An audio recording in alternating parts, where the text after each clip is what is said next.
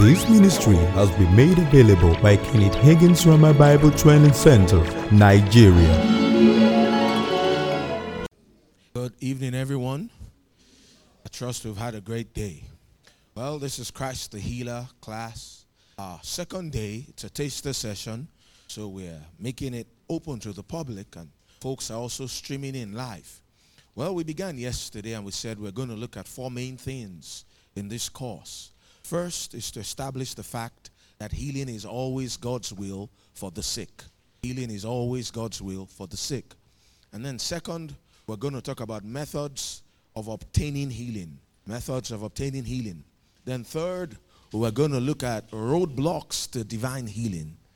Roadblocks to divine healing. And lastly, we're going to talk about how to keep your healing and walk in health. How to keep your healing and walk in health. So, yesterday we started off by looking at the fact that healing is always the will of God. Remember, faith begins where the will of God is known, and the Word of God is the will of God. We gave several reasons, actually, seven of them, why we can know that we know that we know that healing is always God's will for us. Amen. Always God's will for the sick, whether he be saint or sinner. God wants us well. Said number one, because it is in his redemptive plan. Healing is in God's redemptive plan. So it's always his will for the sick. Jesus died for our sins just like he died for our sicknesses. And the same redemptive work that dealt with the sin problem dealt with the sickness problem. It's just as easy to get healed as it is to get saved. It's just as easy to receive healing as it is for a believer to receive forgiveness for his or our sins. Amen. Because it is in the redemptive plan. And then, second, we said healing is always God's will for the sick because sickness and disease come from the devil. Sickness and disease come from the devil. God doesn't want us with anything that's of the devil. It's his property, it's his stuff. He's the originator as well as the propagator of sickness and disease. Sickness is the foul offspring, like John Alexander Dowie said, of its father Satan and its mother sin. Amen. Then, thirdly, we said healing is always God's will for the sick because God not only provided healing under the old covenant, He has also provided healing under the new covenant. Praise God. And we said, number four, we know that healing is always God's will for the sick because Jesus is the will of God in action. And during his earth walk, while he was here, he healed the sick. He healed the sick. His words and his actions made it clear in no uncertain terms that God wants the sick healed. We said number five, healing is always God's will for the sick because of the father heart of God. He's a good God, a gracious father, a merciful father, a compassionate father, and he wants us well. Praise God. And number six, we said healing is always God's will for the sick because it is the children's bread. It is the children's bread. We saw that in scripture. And thank God he has set a table before us in the presence of our enemies, right in the presence of fear and doubt and unbelief and symptoms of sickness. Go grab some bread. Take as much as you need. Praise God. It's our bread. And then we said, number seven, healing is always God's will for the sick because of the promises of God. The promises of God, the standpoint of God's promises. He has promised to grant whatsoever we ask in prayer, believing. And the Bible makes us know that our faith can make us whole. So we know that healing is always God's will for the sick. So that's what we said yesterday. That's a brief recap. And um, we'll just speak up today, going on to the next thing methods of obtaining healing. Let's start with the word of prayer. Father, we thank you because you're indeed our Father. You're a loving Father. You're a good Father. Thank you for the privilege of studying your word.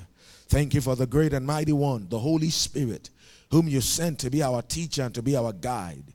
I make bold to say that he will live big in me this evening. He'll rise big in me. He will think through my mind. He will speak through my lips. He will act through my deeds. He will anoint me to stand and minister in the office of my call. Thank you, Father, because by your Spirit you unveil, unfold, and reveal your word to our spirits. Thank you, Father, because we take a hold of that which is ours. As a result of these classes, the sick are healed And not only are we healed, we stay healed. We walk in health. Thank you, Father. In Jesus' name. And everybody said, Amen. Praise the Lord. Methods of obtaining healing. Methods of obtaining healing. That's where we're starting from today. Now, I'll say that basically, cardinally, there are two main methods by which healing can be obtained. Two main methods, cardinal methods by which healing can be obtained. First, by faith, by faith. And second, through manifestations of the Holy Ghost. By faith, that's the primary method. And secondly, through manifestations of the Holy Ghost. Now, Jesus had the Holy Ghost without measure. And um, he had all the gifts of the Spirit except tongues and interpretation working through him. Now, when you check the four Gospels, really just one Gospel account, but it's told by different, uh, four different people. Amen. Just one Gospel told by four different people. We discover that the individual cases of healing, that where we have a testimony to the healing, other than that multitudes got healed, other than a, a phrase or a sentence or a verse, where we're told the story in some detail, that we actually have 19 individual cases of healing under the ministry of Jesus Matthew, Mark, Luke, and John. Now, you know, some are repeated by more than one gospel writer. Now, 12 out of the 19 mentions the faith of the individual. 12 out of the 19, that's about 62%. Now, if Jesus Christ is the same yesterday and today and forever, and he is, then majority of the healings that he will do today will also be wrought by the faith of the individual. Amen. So, those are the two major ways healing is obtained primarily by faith, and then secondly, through manifestations of the Holy Ghost. Now, some people are so far gone that except there's a manifestation of the Spirit, they won't get healed. Yes, we emphasize faith, we teach that because when we understand how to use our faith, then we are not only able to take our healing, we're able to keep it too, and we're able to help other people. Then also manifestations of the Spirit as the Spirit of God wills. But the Word of God will work anytime we act on it because it's anointed. Praise God. Amen. So, yes, we emphasize both. We put faith first and we emphasize that. But you see, we also need to stay open to the Holy Ghost. Amen because we're not just people of the word, we're also people of the spirit.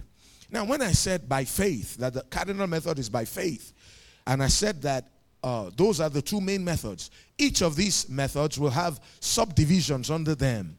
Now, when I talk about receiving healing by faith, it could be by faith in God's word, by faith in God's word, like we see in the case of the centurion who came on behalf of his servant in Matthew 8, from verse 5 to 13, you know, the, Jesus was going to the man's house. Man said, Don't bother. Speak the word only, and my servant shall be healed. So, yes, Jesus said, As thou hast believed, so be done unto thee. Jesus said, You know, I've not seen so great faith, no, not in Israel. So, yes, the man walked in faith. It was his faith. But faith in what? Faith in God's word, which really is God's highest method whereby we can be healed. Now, what about the woman with the issue of blood? Jesus said to her in Mark 5 34, Daughter, thy faith had made thee whole. Go in peace and be whole of thy plague. So that was also someone who got healed by faith. It was our faith that took her healing. But in that case, faith in what? It was faith in the power of God.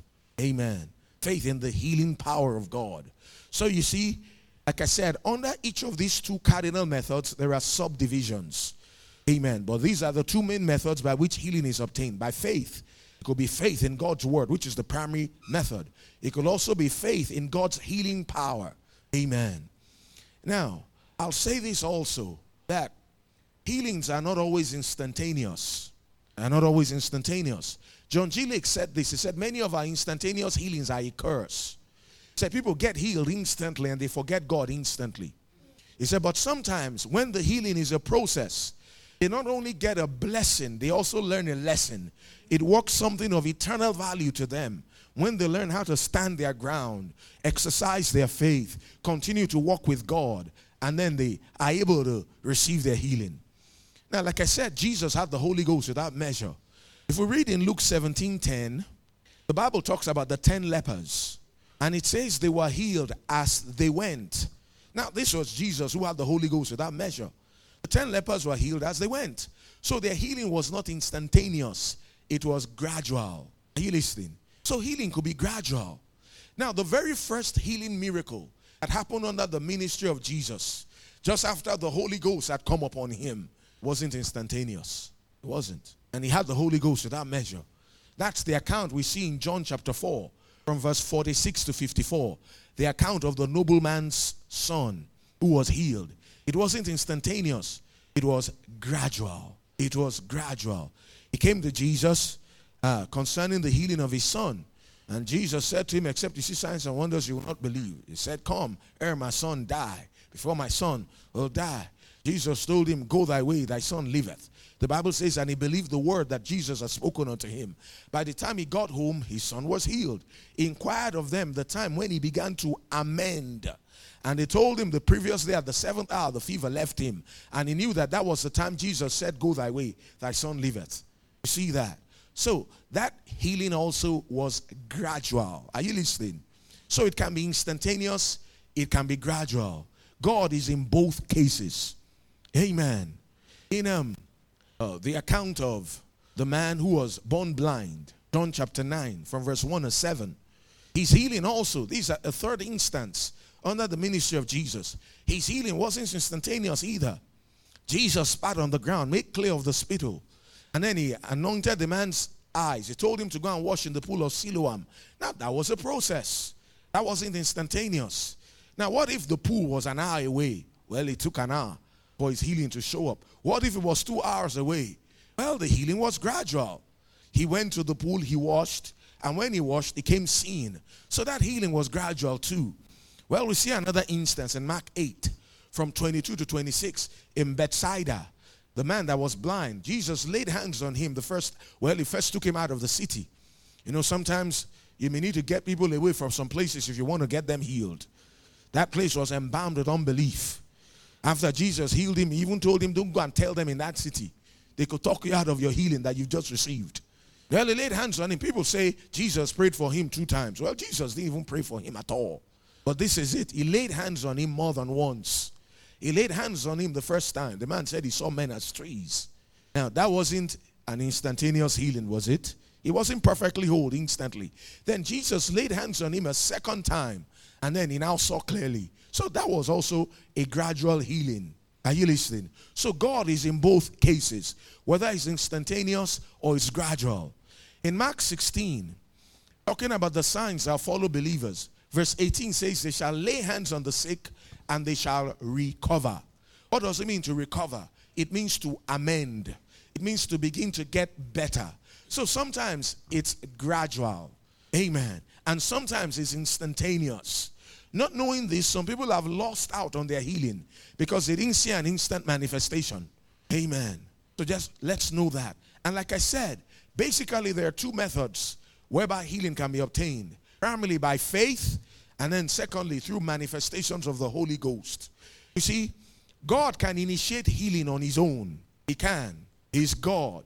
He reserves the right of divine sovereignty to do whatever he wants to do whenever he wants to do it, however he wants to do it, provided he does not violate his word.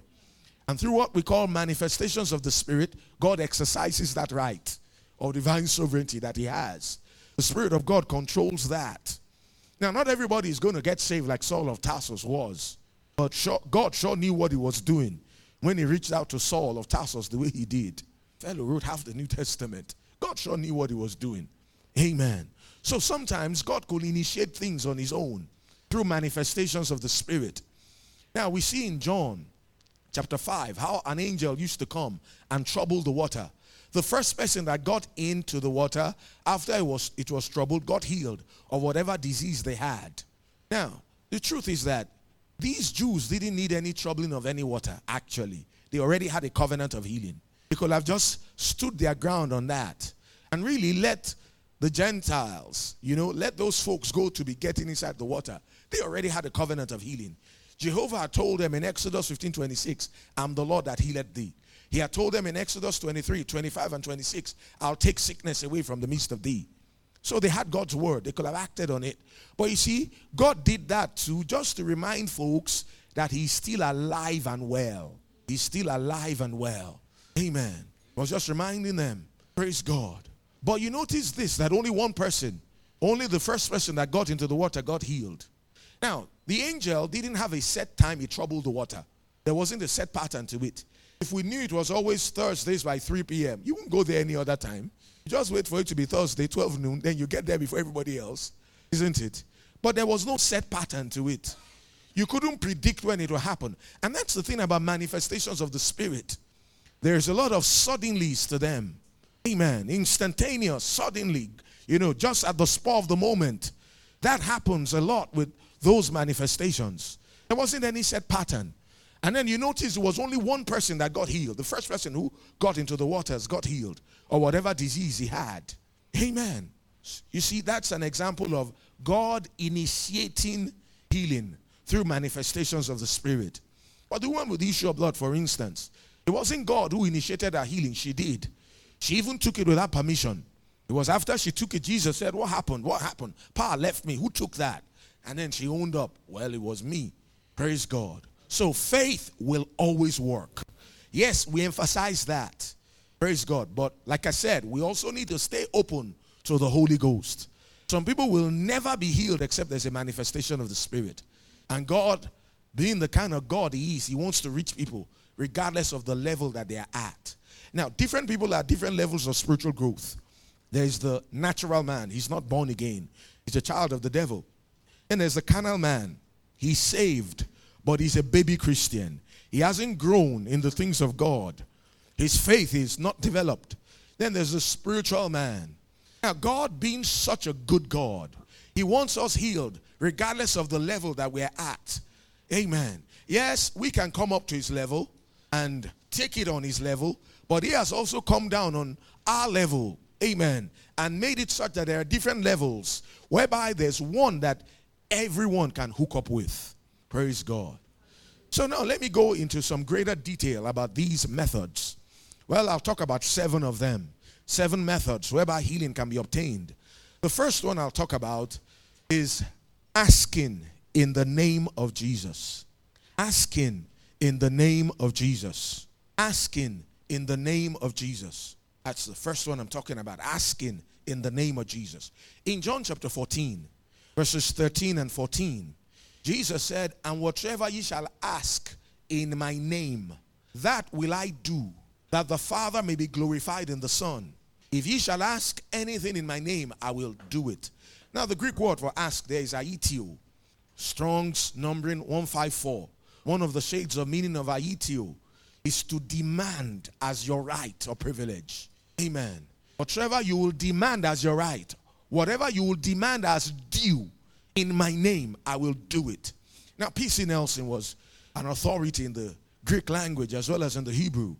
He said something about this verse, you know, that sometimes there are some idiomatic expressions in the Greek that the English language couldn't uh, convey in those translations. He said, for instance, in the literal Greek here, what it actually says is, if you will demand anything as due in my name, if I don't have it, I'll make it for you. Amen. Praise God. Now, we're not asking God. John 14, 13, and 14 is not prayer. It's not prayer. We'll get to prayer in a bit, but this isn't prayer. This is just demanding your healing, demanding that you be healed. Now, you're not demanding it of God. It wasn't God that made you sick. You're demanding it of the devil. An example of this is in Acts chapter 3. Maybe we ought to turn there. Acts chapter 3. You know, sometimes just quoting these things to do folks an injustice. It's good to read it in your Bible, see it with your own two eyes. Acts chapter 3, from verse 1 says, Now Peter and John went up together into the temple at the hour prayer, being the ninth hour. And a certain man, lame from his mother's womb, was carried, whom they laid daily at the gate of the temple, which is called Beautiful, to ask alms of them that entered into the temple. Verse 3 says, Who seen Peter and John about to go into the temple asked an alms. And Peter, fastened his eyes upon him with John, said, Look on us. Now, notice what Peter said. Peter didn't say, Look to God. Now, we ought to tell people to look to God.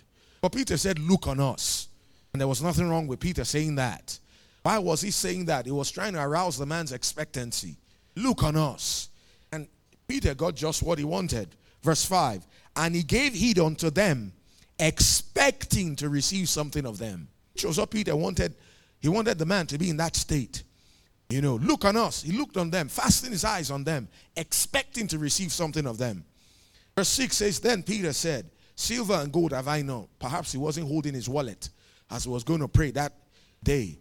Silver and gold have I none, but such as I have give I thee.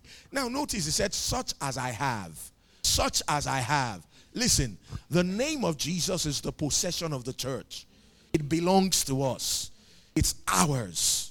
It's ours. You see, we have a fourfold right to that name. First, we're born into the family.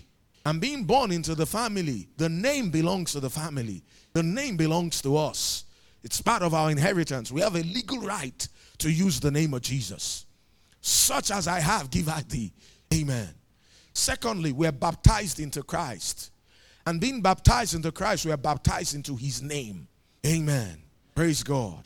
Thirdly, Jesus gave us the power of attorney to act in his stead, to use his name, to use his name. Praise God. Remember, he said, And whatsoever ye shall ask in my name, that will I do, that the Father may be glorified in the Son. If ye shall ask anything in my name, I will do it. You see, anything Jesus can do, his name will do. Jesus is one with his name. Jesus is in his name. In fact, Jesus is his name. Are you listening to me?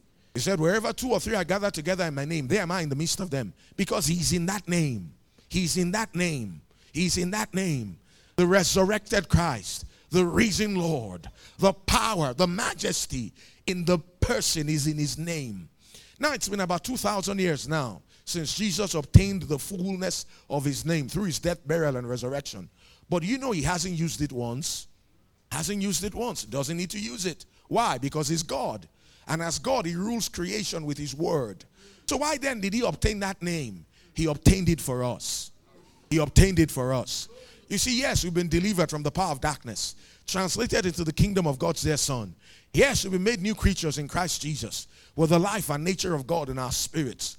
But we still live in a world where the devil is God. The very atmosphere around about us is filled with hostile forces that will attempt to destroy our fellowship with the Father and deprive us of our usefulness in the Master's service. On a day to day basis, we're in contact with men who are ruled by Satan, who are governed by Satan. The devil will bring tests, he'll bring trials, he'll try to put sickness on your body.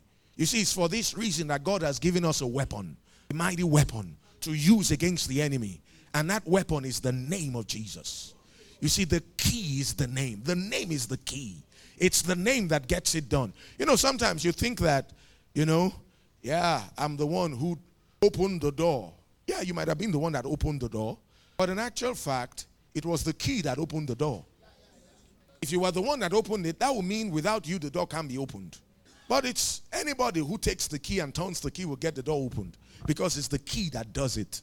The name of Jesus is the key. The name of Jesus is the key. If you read through the Acts of the Apostles, you discover that they never, the early church, they never once prayed for the sick. Not once. Not once. The closest we see, perhaps about two instances. One in Acts 28, when Paul got to the island of Melita, they got Publius' father, who was sick of a fever and a bloody flux. Some translations say he had dysentery.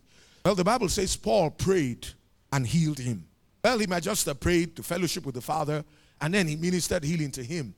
And then the other one was when uh, Dorcas had died in Acts 9. And um, Peter looked to God first. And then he told Dorcas to come forth. That's the closest we get. What did they do? They used the name. They used the name. They commanded that the sick be healed in the name. You see, you're not the one who's going to do it. It's the name that's going to do it. It's the name that's going to do it. The power is in the name. The authority is in the name. You can tell sickness to leave your body in that name. You say, Satan, no, you don't. You don't put that on me.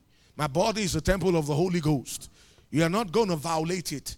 I resist you in the name of Jesus. And what's he going to do? He's going to scamper. He will run as in terror because he's scared to his wits of Jesus and of the finished work that he did. Colossians 2:15 says, "And having spoiled principalities and powers, He made a show of them openly, triumphing over them in it. Now, William Shakespeare said something that people become great through three different means. Some are born great, some others, they become great through some conquest, and others have greatness thrust upon them. Jesus obtained the greatness of his name through all three methods. He inherited the name.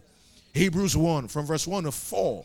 It says, God, who at sundry times and in diverse manners spake in time past unto the fathers by the prophets, has in these last days spoken to us by his Son, whom he had appointed heir of all things, by whom also he made the worlds, who being the brightness of his glory, the express image of his person, and upholding all things by the word of his power, when he had by himself purged our sins, sat down at the right hand of the majesty on high, being made so much better than the angels, as he has by inheritance obtained a more excellent name than they. Remember Acts 13:33 says that the day God raised Jesus from the dead, God said to him, He said, Thou art my son, this day have I begotten thee. Now, to get the full import of that, we know that when Jesus hung on that cross, he was made to be sin for us. He partook of spiritual death for us. He got separated from the Father. And after he died physically, he went to the prison house of suffering, the region of the damned. He paid the price in full. Romans 4:25 says he was delivered up for our offenses and he was raised for our justification. The marginal rendering says he was delivered up on account of our offenses and he was raised up when we were declared righteous. Remember his deity we are humanity. One hour of deity suffering is worth more than an eternity of humanity suffering. You see, God looked at the treason that Adam had committed, looked at the sins of mankind, over the ages. And then he looked at the suffering that Jesus went through. And then the time came, he said, Yes, it's enough. It's enough. He has satisfied the claims of justice. He has met the demands of the law. He's paid the price. He's paid it in full. And then he was declared righteous. See, when Jesus died, we died with him. When he was buried, we were buried with him. When he suffered, we suffered with him. When he was declared righteous, we were declared righteous with him. When he was made alive, right there, we were made alive with him. You see, that's when the church was born, those three days and nights. Praise God. And then he conquered Satan. And when he conquered Satan, we conquered Satan with him. And when he was raised up, we were raised up with him. So you see, when God raised him up from the dead, God said, This day have I begotten thee. Now, when God said that, he wasn't talking about when Jesus was born as a baby in a manger. No, he was that wasn't the day God begat him. God said the day he begat him was the day he raised him up from the dead. And the reason is that he had partaken of spiritual death for us. He was separated from God. So really he was the first one to be born again. Are you listening? He was made alive. And then when he became the son, he inherited everything the father had. Yeah, he didn't stop being God's son. I, I, believe you understand that. But you see, he was our substitute. So when God begat him that day, he fell here to the fullness of everything the Father had. Everything. By inheritance, he obtained the greatness of his name. Also, by conquest. Colossians 2:15 says, "And having spoiled principalities and powers, he made a show of them openly, triumphing over them in it." 1 Corinthians 2 6 says, Howbeit we speak wisdom among them that are perfect, them that are mature, not the wisdom of this world, nor of the princes of this world that come to naught. Jesus brought the devil to naught. He reduced him to nothing. See, the person who is behind that sickness you are dealing with is who I'm talking about. Jesus brought him to naught. Jesus brought him to naught. Jesus paralyzed him. Jesus dethroned him. Jesus despoiled him. Jesus defeated him. He's deposed. He's deposed. He's deposed. He's no longer king. You are the king now. You've got the name of Jesus. The power is in the name, the authority is in the name, and the name belongs to you. Hebrews 2 14 and 15. For as much then as the children are partakers of flesh and blood, he also likewise himself took part of the same, that through death he might destroy. Rotherham say, says he might paralyze him that had the power of death, that is the devil, and deliver them who through the fear of death were all their lifetime subject to bondage. I tell the devil all the time, he's hearing me again. I dare him. I double dog dare him. He's not big enough. He's too small. Actually, he's nothing. He's under my feet. He's under your feet. Whoa, glory to God. Not because of anything I did. I'm not bragging on me. Yes, I'm bragging. That's what I'm doing. I'm bragging, but I'm not bragging on me. I'm bragging on my Father God. I'm bragging on the Lord Jesus Christ. I'm bragging on the finished work of redemption. You see, we've got that name. We've got that name. We've got that name. The devil has no right to put sickness on your body. And if he has, you've got a right to do something about it. It's going to stay there as long as you let it stay there. When you decide, well, thus far, Mr. Devil, no father. Enough is enough. I've put up with this, all I'm going to put up with it. I'm standing my ground. I'm taking what is mine. Healing is mine. Amen. When you do that, then you take your healing by conquest. And then lastly, by bestowal. By bestowal. Philippians 2, from verse 5 to 11.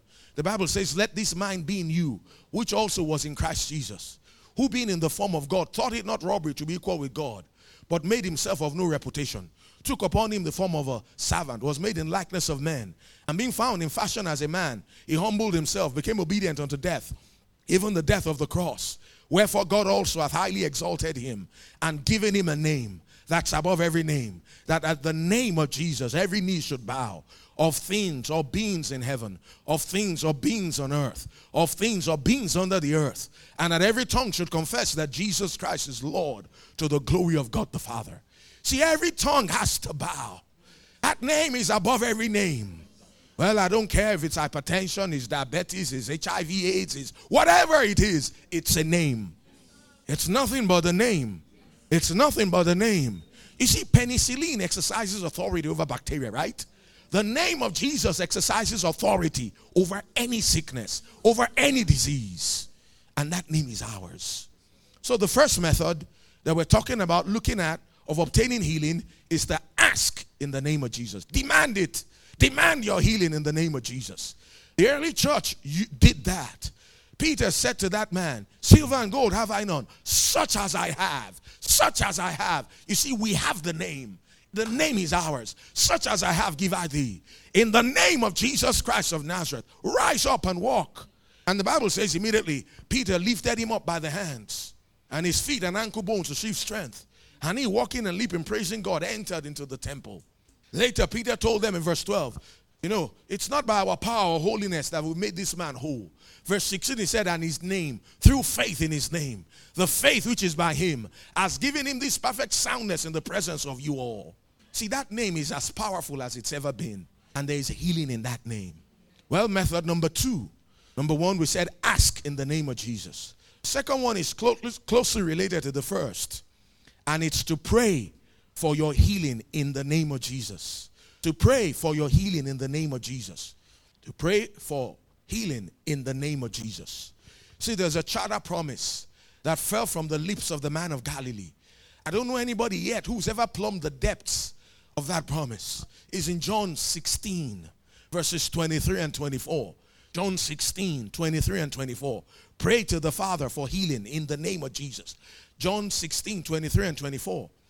Jesus said there, He said, And in that day ye shall ask me nothing. Verily, verily, I say unto you, whatsoever ye shall ask the Father in my name, he will give it you. Hitherto, up until now, have ye asked nothing in my name? Ask and ye shall receive that your joy may be full. You see, when Jesus said, and in that day ye shall ask me nothing, what day was he talking about? A Thursday, a Saturday? No, was talking about the day of the new creation. That the day is coming. You see, while Jesus was on the earth, they could ask him stuff. When they were on the ship and it was like the thing was going to sink, they could say, Master, Master, carest thou not that we perish? When there was the multitude and they were looking for food, for them, how to feed them. They could say, Master, you know, we don't know. Uh, 200 penny worth of bread can't feed these guys. Where do we get food to feed them? See, they could ask him for stuff. You know, when Peter was sinking, he could say, Lord, Lord, save me. And Jesus saved him. But Jesus was saying, A day is coming, I won't be here physically anymore. And in that day, you won't ask me, you won't pray to me. Then he said, Verily, verily, I say unto you, whatsoever, whatsoever, whatsoever. That will include healing he shall ask the Father in my name. I will endorse it and the Father will give it to you. See, that's like a blank check already signed with his signature on it. And he says, Well, whatever you need, just fill it in and go cash it, it's yours. The resources in the bank of heaven are unlimited. Whatever you need, whatever you need. You need a new lung. Well, there are new lungs there. And in fact, if, even if there wasn't one that met your uh, that, that meets your prescription, you know, your description, he'll create one. He made the body in the first place. He can make some spare parts for it too. Don't you think so? You need a new kidney. He's the creator. Praise God. Whatsoever, whatsoever ye shall ask the Father in my name, he will give it to you. Said hitherto. Hitherto means up until now. Have he asked nothing in my name? Yeah, they couldn't because he hadn't obtained the fullness of his name up till that time. But he said, A day is coming after my death, burial, and resurrection, the day of the new covenant. He will have obtained all the power, the authority, the majesty of that name. And then we could, uh, from that day, he was telling the disciples, You folks, and telling the church, you can begin to use that name. He said, Ask, and ye shall receive, that your joy may be full. So I decided long ago I'm going to live my life out without sickness. I'm going to live my life out without disease. Yeah, and I'm doing it. Praise God. I'm not bragging on me, I'm bragging on God's word. I'm bragging on the name of Jesus. The word of God works. The word of God works. I'm living proof that it does. I used to be so sick that sick people called me sick. And I was pretty sick. Had all kinds of stuff. Amen. But thank God for the truths of God's word. That's why I'm passionate about getting those same truths out to other people. I know what they did for me, I know what they'll do for anyone. You see, incurable does not exist. Doesn't. Doesn't. Not with God. Incurable does not exist. It does not exist. It does not exist. And God doesn't have to do 50 push ups and 10 press ups because He wants to remove cancer. No, He doesn't. Whatsoever ye shall ask the Father in my name, He will give it to you. I promise? fell from the lips of the man of Galilee, and it's ours. It's ours. You see, he's our Father. Prayer based on legal grounds is addressed to the Father in the name of Jesus. Now, we don't pray to Jesus. We don't. We pray to the Father in the name of Jesus. We don't pray to the Holy Ghost. We don't. We can fellowship with Jesus. We can fellowship with the Holy Ghost. But when it comes to prayer based on legal grounds, it's addressed to the Father in the name of Jesus.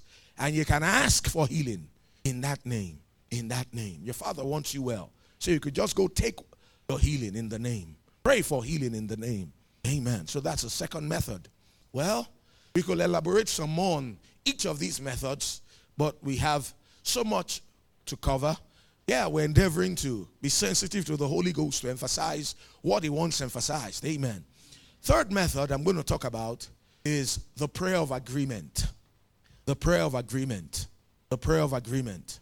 Now in Matthew chapter 18, Matthew chapter 18, verse 19. Matthew 18, 19. Jesus said this. He said, Again I say unto you, that if two of you shall agree on earth, as touching anything they shall ask, it shall be done for them of my Father which is in heaven. In verse 20, he said, For where two or three are gathered together in my name, there am I in the midst of them. Praise God. So if two of you it takes just two. Two of you, just two of us, shall agree on earth. Now, I want to ask you a question. What planet is this? Pluto, Saturn, Jupiter, Mercury? No, this is earth. So it was referring to us. And he said, if two of us shall agree on earth, as touching anything we shall ask, anything will include healing. He said, It shall, not that it could, not that it might, not that there's a probability or a possibility, or, well, maybe it, uh, the father will think about possibly being in the notion of thinking of peradventure he might be able to consider. No. He said, It shall be done for them.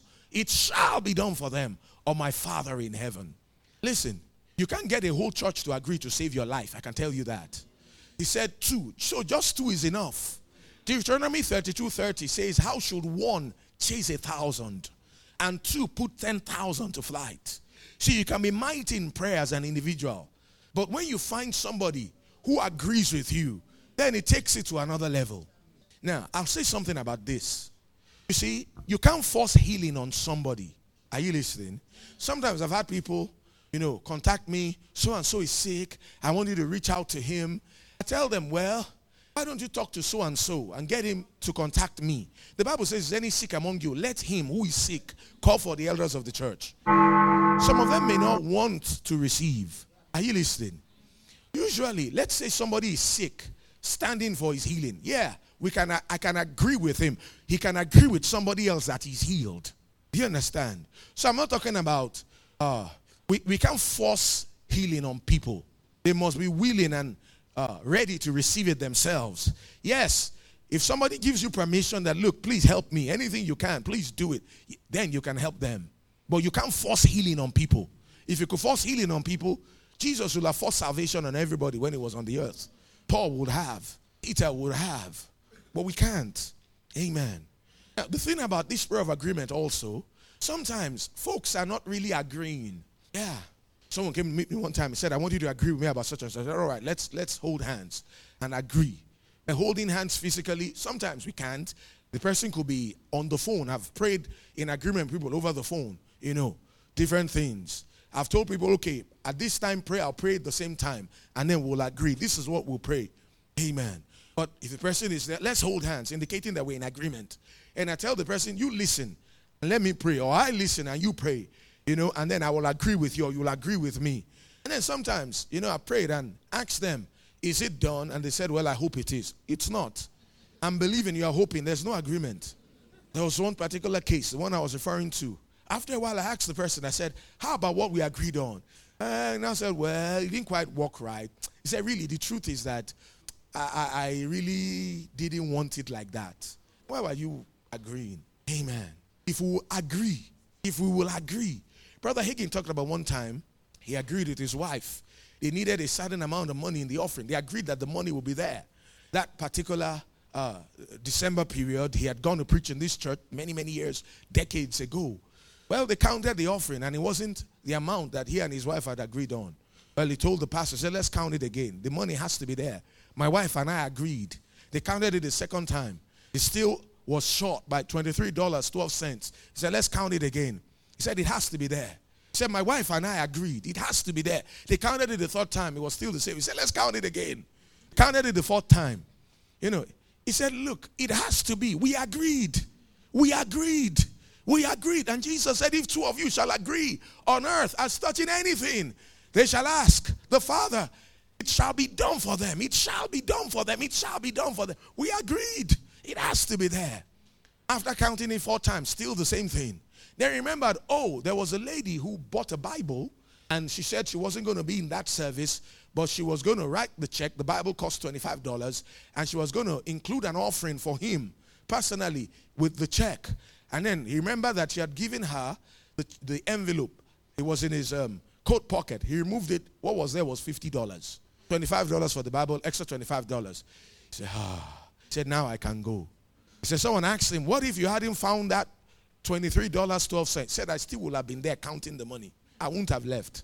50 years after, I will have still been there counting it because it has to be there. We agreed. We agreed. It has to be. It has to be. Said, or else I'll have to go everywhere I've ever preached and tell them that, folks, Jesus lied when he said that. He said, I'll have to. He said, I'm not honest about it. I have to tell them it doesn't work. He lied about it. But the truth is this God is not a man that he should lie nor the Son of Man that he should repent. As he said it, and shall he not do it? As he spoken it, and shall he not make it good? You see, if we will keep our end of the bargain, he will keep his. If we will do what he told us to do, we can be sure of an answer. A thousand times out of a thousand. You see, this is not Las Vegas. We're not gambling. Amen. It's not a gamble. This is not a Naira, Naija bet. No. His word can be trusted. It has integrity. Said, if we will agree, it shall be done. So that's the third method, the prayer of agreement. The prayer of agreement. Usually, if the person who is sick is in agreement, you're agreeing with them, great. But just to agree for somebody else's healing and the person is not in cooperation with you for the healing, many times it doesn't quite work well. I found out that if one of the parties in the prayer of agreement is actually a beneficiary of the benefit, or if both parties are beneficiaries of the benefit of what they are agreeing on, many times it works a whole lot better. Because then your heart is in it. You are really believing. Amen. And you're cooperating with it also. And you expect it. So the prayer of agreement. There's this person, believing God for healing for asthma for a while. You know, believing God for healing for asthma for a while. And then the healing, there was, the person was still having asthma attacks. And then now came in a meeting. You know, sometimes person might have released their faith for healing. Are you listening? You know, you're believing God for their healing. Then maybe you're in a meeting and there's a healing line and someone is laying hands on the sick. People have asked me, should I still come out? Well, you can on one condition. You see, a house that keeps laying its foundation will never be built. Are you listening? Once you've released your faith, you are believing God, don't go on doing it again.